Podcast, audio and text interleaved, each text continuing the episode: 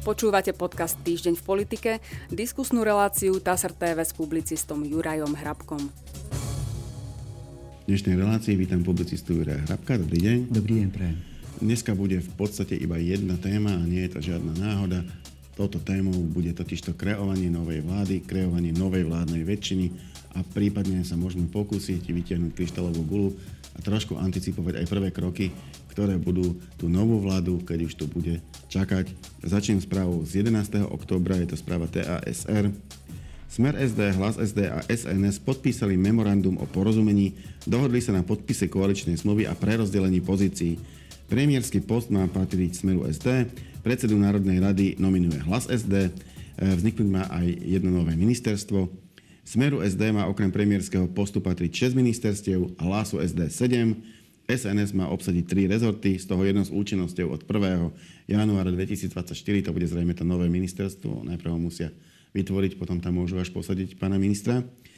V podpísanom memorande garantujú zahranično-politickú orientáciu Slovenskej republiky na základe členstva v Európskej únii a NATO, ako aj v ďalších významných medzinárodných organizáciách, a tu citujem, pri plnom rešpektovaní suverenity a národno-štátnych záujmov Slovenskej republiky a posilňovaní zdravého vlastenectva. Za základný cieľ koalície si dávajú zvyšovanie životnej úrovne obyvateľov, zaručujú, že konsolidácia verejných financií nepôjde na úkor dosiahnutého sociálneho štandardu a umožní prijatie mnohých opatrení na zabezpečenie vyššieho ako predikovaného hospodárskeho rastu. Chcú tiež ústavným a zákonným spôsobom realizovať reformu slovenského trestného systému a mechanizmu ochrany ľudských práv.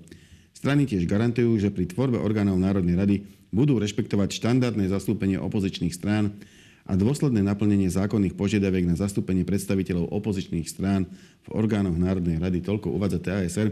Skôr ako sa začneme rozprávať o obsahu, alebo je sa o čom rozprávať, by som sa spýtal na samotný dokument. Je to také nie celkom, aspoň ja si nepamätám, že by sa takéto memoranda podpisovali predtým. Aký je jeho význam? Čo, čo to je za dokument? Z hľadiska ústavy myslíte? Alebo, no, alebo ro- všeobecne? Rozhodli sa niečo... Z hľadiska ústavy ide o mimoústavný dokument, keď to tak nazvem, podobný povereniu hlavy štáty, keď poveruje niekoho zostavovaním vlády, také niečo ústava taktiež nepozná. Čiže nebudeme hovoriť o tom, že to je v rozpore s ústavou, ale sa to menuje ako mimoústavný dokument. Z toho všeobecného hľadiska no tak išlo o verejné oznámenie, že tu vznikla nová vládna koalícia, že tri strany sa ju rozhodli. Ešte nie je to dohodnuté, ale rozhodnuté, a to je práve dané verejnosti na známosť, že tu niečo také, také vzniklo. Samozrejme urobili to slávnostným spôsobom, ako si mysleli, zahrali tam, pustili tam štátnu hymnu a tak ďalej. Je to také kino pre verejnosť, ale to hlavné posolstvo je tam a bolo určené podľa môjho názoru pani prezidentke. Tu sme, stojíme, nemôžeme inak. Bolo to také posolstvo mestu a svetu, že vzniká nová vládna koalícia, ktorá tu mieni, mieni vládnuť. Ešte by to... mal, mal by som ešte jednu podotázku k tomuto.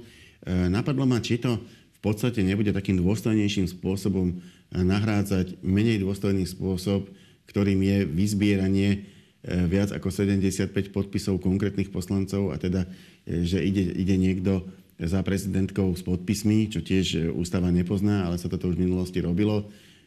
Aj vy ste hovorili, že to je také, no tak tie, niekto to podpíše a zajtra si to môže rozmyslieť. Ale je to nejaký dôkaz, že máme za sebou ústavnú väčšinu. Či to nemôže byť aj taký nástroj, že dostali dva týždne na to, aby sa dohodli na väčšine, a teraz oznamujú a podpisujú to aj na papieri pani prezidentke, nielen verejnosti, že tú väčšinu už majú. No, ale týka sa to hlavne verejnosti. Pani prezidentka bude podľa môjho názoru vyžadovať podpisy tých najmenej sedemdesiatšesť poslancov. Toto bolo iba na verejnosti a takéto predbežné posolstvo, keďže koaličná zmluva ešte nie je definitívne, definitívne hotová, ale blíži sa k záveru, no tak je to posolstvo, áno, sme tu, už skončili všetky iné možné, možné varianty a alternatívy, tuto sme, tuto sme vznikli, opakujem, je to posolstvo Slovensku a svetu, že premiér Robert Fico dosiahol to, čo nikto pred ním, mm-hmm. že bude po štvrtýkrát premiérom. Je otázne, či sa to niekomu niekedy ešte vôbec podarí byť štyri razy premiérom, čo je nesporne politický, veľký politický úspech a dá sa povedať, že Robert Fico opäť preukázal teda, že je ťažkým, ak chcete, nebezpečným súperom ostatných politických strán, pretože tú politiku naozaj vie robiť a tú technológiu moci ovláda. Ešte kým sa vrátim k obsahu tohto dokumentu, lebo ten už jasne smeruje k novej vládnej koalícii a poťažmo k vláde, dovolil by som si jednu krátku odbočku k tomu, čo predchádzalo podpisu tohto memoranda. Mal som tu v tejto debate bývalého dlhoročného poslanca a opakovanie podpredsedu Národnej rady Bélu Bugára. Tohoto podpredsednícke kreslo doslova naháňalo, proste priam sa neho lepilo, pretože vždy, keď sa dostal do vládnej koalície, sedel v kresle podpredsedu Národnej rady mimoriadne skúseného politika, ktorý ale teraz už je na politickom dôchodku, aj keď teda podporoval stranu Modrý most. A teda som sa ho pýtal, nech mi to trochu okomentuje. Okomentoval to takto. E, to je článok z teraz es ká z jedenásteho októbra. V koaličných rokovaniach bolo Progresívne Slovensko oproti Smeru es es dé znevýhodnené aj tým, že politici Smeru, Hlasu a es en es už majú skúsenosti so spoločným vládnutím. Už či sú pozitívne alebo negatívne, aspoň vedia, do čoho idú. Čiže z tohto hľadiska nie len preto, že poverený rokovaním bol Robert Fico, ale aj touto okolnosťou bol ako keby pán Šimečka znevýhodnený. Preto ale práve mal podľa Bugára rokovať inak. Ak by si to bol uvedomil, rokoval by iným spôsobom. E, povedal, že, že aj tak malo menšiu šancu. Ak by si to uvedomilo, rokovalo by rýchlejšie, rokovalo by energickejšie. E, ocitujem, e, keby si to uvedomilo, teraz už je neskoro, tak začne rokovať inak. Ak chcem zložiť vládu, hodím udicu, na ktorej je veľká ryba a to nie je len ponuka postu premiéra. Čiže podľa Bélu Bugára nemalo sa chodiť toľko do médií, malo sa rokovať skorej, skorej na pozadí a malo sa okamžite ponúknuť aj post ministra vnútra, aj post premiéra a vtedy by bolo Progresívne Slovensko zdramatizovalo tieto rokovania o novej koalícii. Je to pravda, alebo v skutočnosti nemalo nikdy šancu? Je to názor Bélu, Bélu Bugára, ale ja si nemyslím, že nemyslím si, že vychádza z faktov a že má teda pravdu polemizovať. Dokázal by som s ním polemizovať. Progresívne Slovensko nebolo znevýhodnené. Už v tom, ono nebolo znevýhodnené. Progresívne Slovensko prehralo voľby a vyhral ich Smer, sociálna demokracia. Takže tam o zvýhodňovaní a nezvýhodňovaní by som teda, teda vôbec nehovoril. Hovoríte sa pri všetkej úcte k funkcii poslanca. Michal Šimečka je ešte iba politický učeň.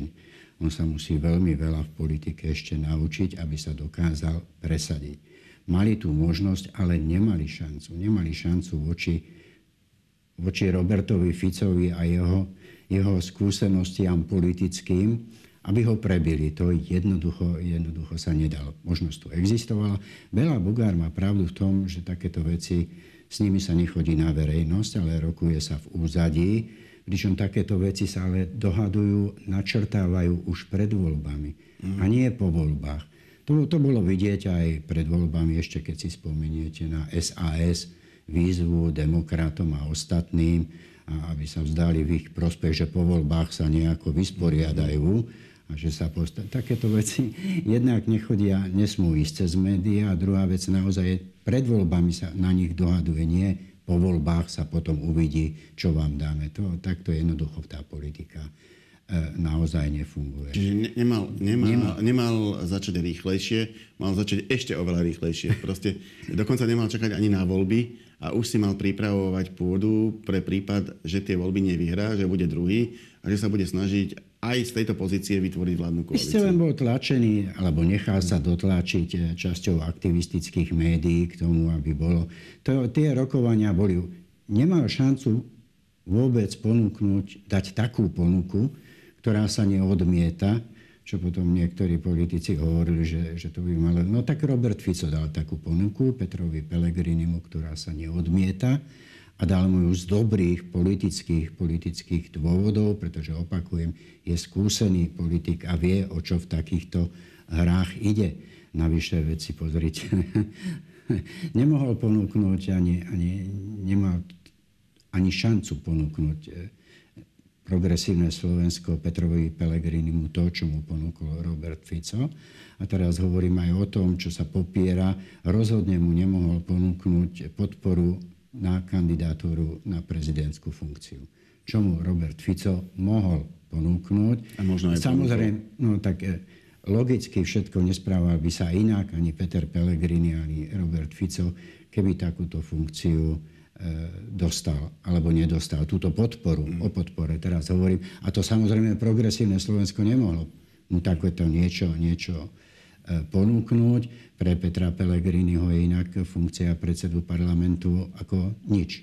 To by bolo, ak by nemal takúto funkciu, takúto podporu, pardon, ospravedlňujem sa, slúbenú, tak takú funkciu predsa už vykonával. To neposúva jeho kariéru politickú nikam vyššie. Toto mu Robert Fico mohol dať, mohol ponúknuť, toto mu Progresívne Slovensko nemohlo ponúknuť. Mohlo mu ponúknuť, napokon ľahko sa ponúka Šimečkovi to, čo nemá, funkciu premiéra. Tu mu mohol ponúknuť a neponúkol Robert Fico. Dobre vedel zase, zase prečo, ale Šimečka nemal funkciu premiéra, aby mu mohol ponúknuť relevantným spôsobom Petrovi Pellegrinimu.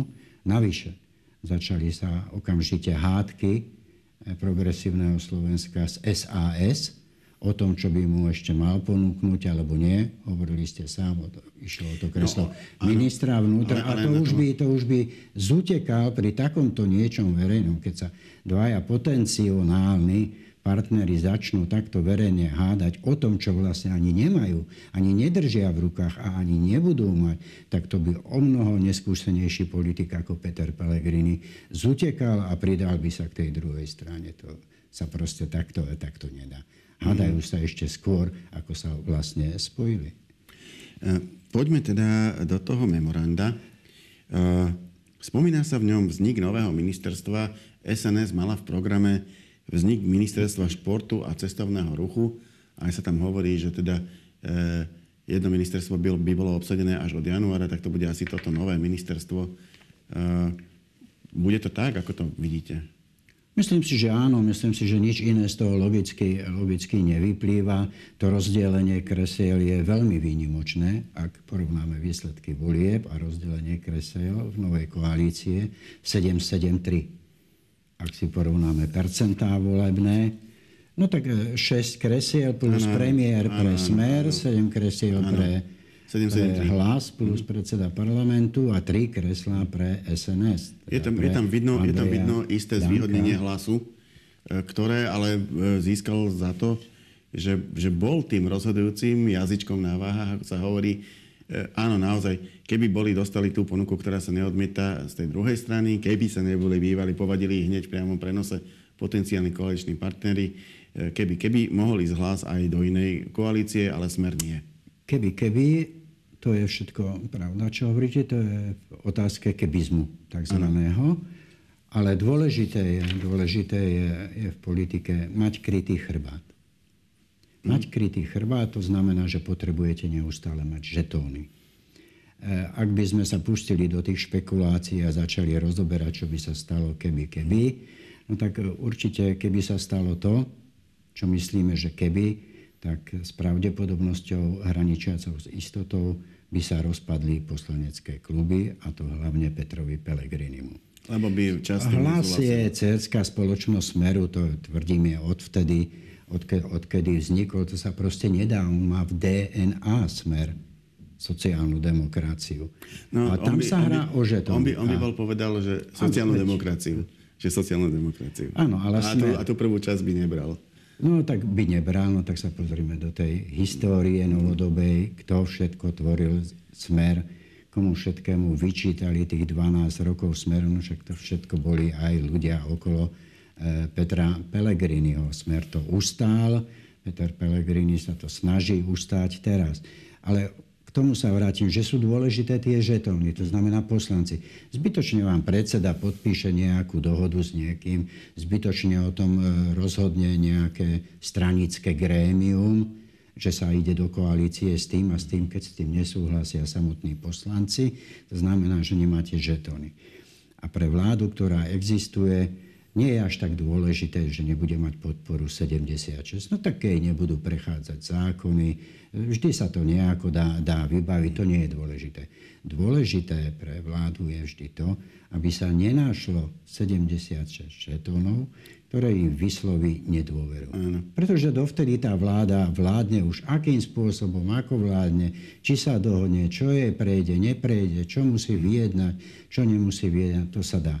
Ale to najdôležitejšie je, aby sa nenašlo sedemdesiatšesť poslancov, ktoré budú pripravení vysloviť jej nedôveru. Áno, respektíve, aby sa našlo sedemdesiatšesť poslancov, ktorí jej tú dôveru prvotne pri schvaľovaní programového vyhlásenia vlády dajú. Ale tak to je, to je úplne čerstvé, úplne nové. Ja nepoznám prípad, mm-hmm. keď, keď by vláda, ktorá vznikla z volieb, nedostala dôveru parlamentu.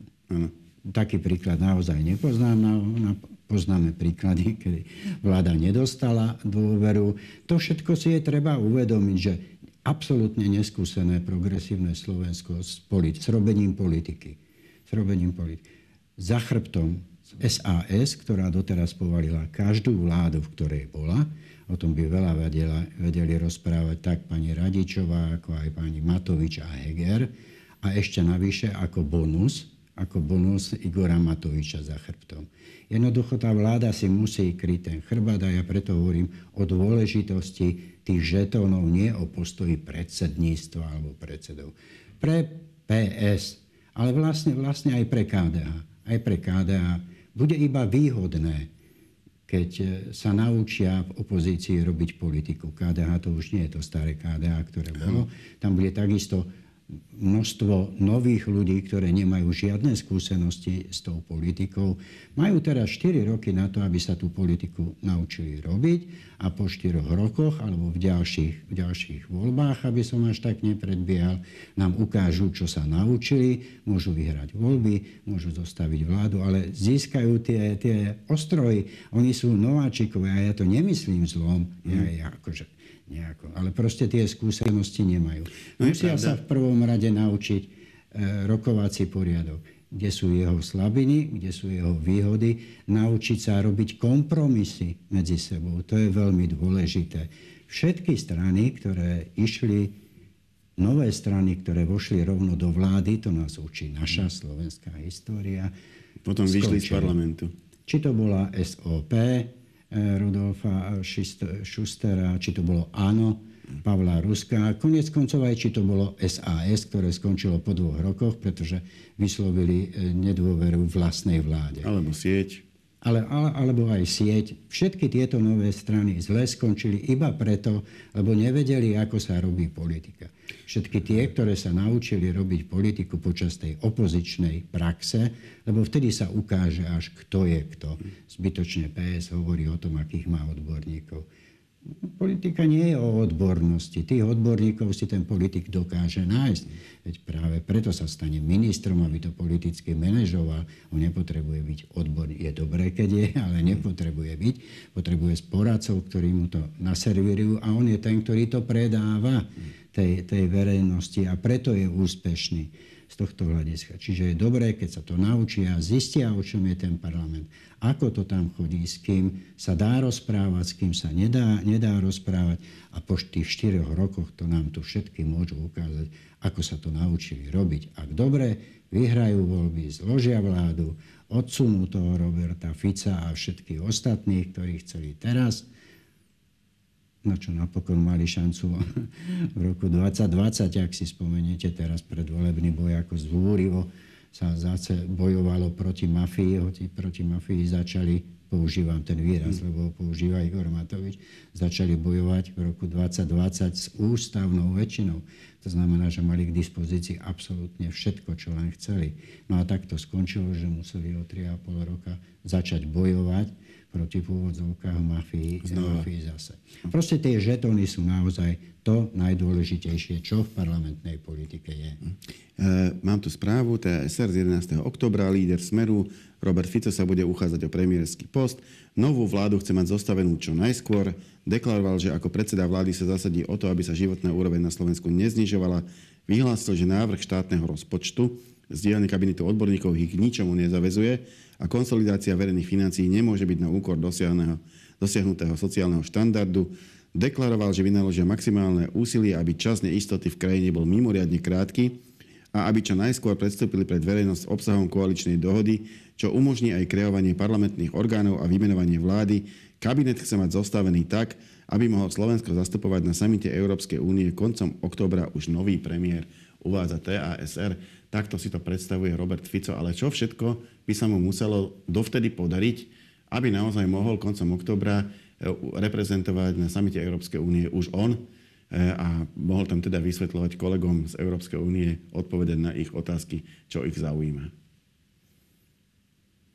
No, podariť sa mu nemusí nič. Tam je jedna podmienka, aby ho pani prezidentka vymenovala do funkcie premiéra. To je celé. To pani prezidentka môže urobiť aj zajtra, keď, keď by chcela. Máme vládu, ktorá nemá dôveru parlamentu. To znamená, že netreba ani čakať na ustanovujúcu schôdzu mm. parlamentu.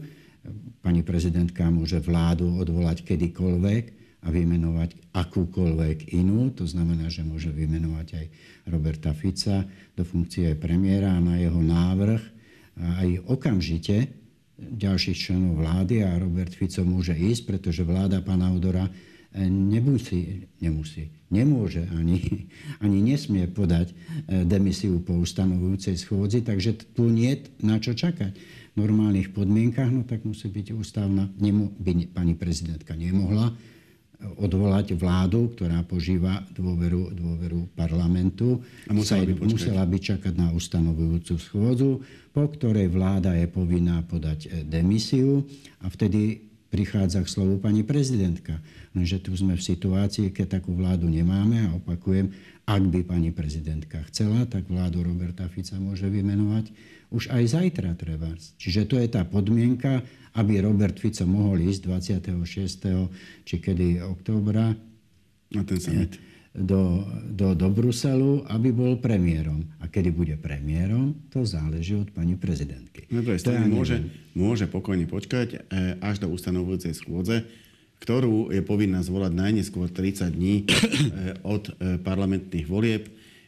Je to najneskôr, čiže aj tu môže zvolať skôr. Je to, je to vlastne... Teraz, teraz sa dostáva k slovu prezidentka, je na nej, kedy zvolá schôdzu a v tomto prípade špecifickom je aj na nej, kedy vymenuje vládu.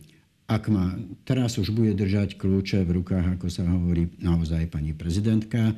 Ak má Robert Fico a ak pani prezidentka požaduje, čo ja predpokladám, že áno, najmenej sedemdesiatšesť podpisov na to, aby, aby vznikla štvrtá vláda Roberta Fica, no tak toto jej treba odovzdať a všetky kľúče potom už drží pani prezidentka. Tam má jedinú ústav, jediná ústavná poistka je, že ak by pani prezidentka nechcela zvolať ustanovujúcu schôdzu parlamentu do tridsať dní, tak parlament sa zíde sám od seba a začnú sa robiť tie zmeny, ktoré treba na ustanovujúcej schôdzi, schôdzi urobiť. Ale všetko ďalšie, kedy vznikne vláda, kedy pani prezidentka vymenuje Roberta Fica za premiéra, či ho vôbec vymenuje, ako ho vymenuje, to je všetko v jej v rukách. Samozrejme, musí a mala by dbať na to, že jej prvoradou úlohou je zabezpečovať riadny chod všetkých, všetkých ústavných orgánov. Voliči prehovorili, prehovorili dosť jasne. Politici sa na základe voličských rozhodnutí dokázali takisto rozhodnúť a dohodnúť a je na ťahu pani prezidentka, kedy urobí, čo urobí, ako urobí, aké podmienky, možno si bude klásť, možno nie. To ja neviem, to je už otázka na ňu. Ja som zachytil nejaké jej, jej vyjadrenia, ale myslím si, že tomu sa netreba veľmi, veľmi zatiaľ venovať. Je na ťahu pani prezidentka teraz. Pokiaľ je Robert Fico doručí to, čo jej doručiť má, no tak bude sa rozhodovať. Koľko je to rozhodovanie potrvá, je takisto iba, iba na nej. No ešte je tam predsa len jeden limit, a to bude moja posledná otázka v tejto debate. A tým je potreba vyriešiť otázku rozpočtu na budúci rok. Práve tým, že sa pani prezidentka rozhodla pre taký neskorý termín volieb, a to sa debatovalo v priebehu celého roka, dostala do časovej tiesne nový kabinet, ktorý bude mať veľmi málo času na to, aby sa vysporiadal teda s tým, ako sa budú rozdielovať financie štátu na budúci rok. Aj za normálnych okolností je to ťažké. Teraz to bude ešte oveľa ťažšie v tom, že kabinet pána Ódora pripravil podklady na vyrovnaný rozpočet, ktorý ale politicky zatiaľ odmietli všetky strany, ktoré vstúpili do parlamentu. Ani jedna ho nepodporuje. Vráta, sú... Vrátane vlády pána Ódora. No, čiže, lebo, lebo je nerealistický. No ale oni budú potrebovať prijať ten realistický rozpočet. Nebude aj toto faktor, ktorý bude možno motivovať prezidentku k tomu, aby skorej rozhodla rýchlejšie ako pomalšie? Ale ja som nepovedal, že pani prezidentka bude rozhodovať pomaly. Ja som povedal, že to je, je na jej rozhodnutí. Na druhej strane, veď som povedal, veď keby chcela, tak môže tú vládu Roberta Fica vymenovať už aj zajtra. Teda najskôr sa patrí vymenovať premiéra a na jeho návrh ďalších členov vlády. To záleží od nej, ako sa rozhodne. Čo sa týka rozpočtu, ten neberie nikto vážne. Ani vláda, vláda pána Ódora ho neberie vážne. Myslím si, že si naozaj veľmi uľahčili prácu, ale je to jedno, aj keby, aj keby na tom pracovali tak, že pripravia a vláda môže schvaľovať návrhy zákonov.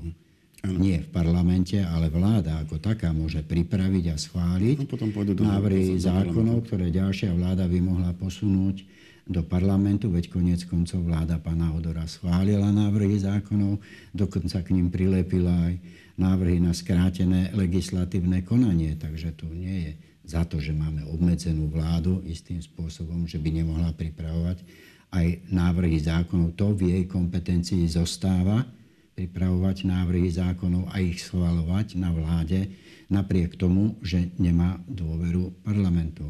Nad tým rozpočtom sa samozrejme už tí ľudia novej trojkoalícii podľa môjho názoru pracujú. Ak by sa nedopracovali, no tak sa pôjde, začne rok dvadsať dvadsaťštyri s rozpočtovým provizóriom, čo znamená zase iba toľko, že sa pôjde podľa rozpočtu dvadsať dvadsaťtri, ale myslím si, že tam príde k veľmi, veľmi rýchlo k nejakej zmene.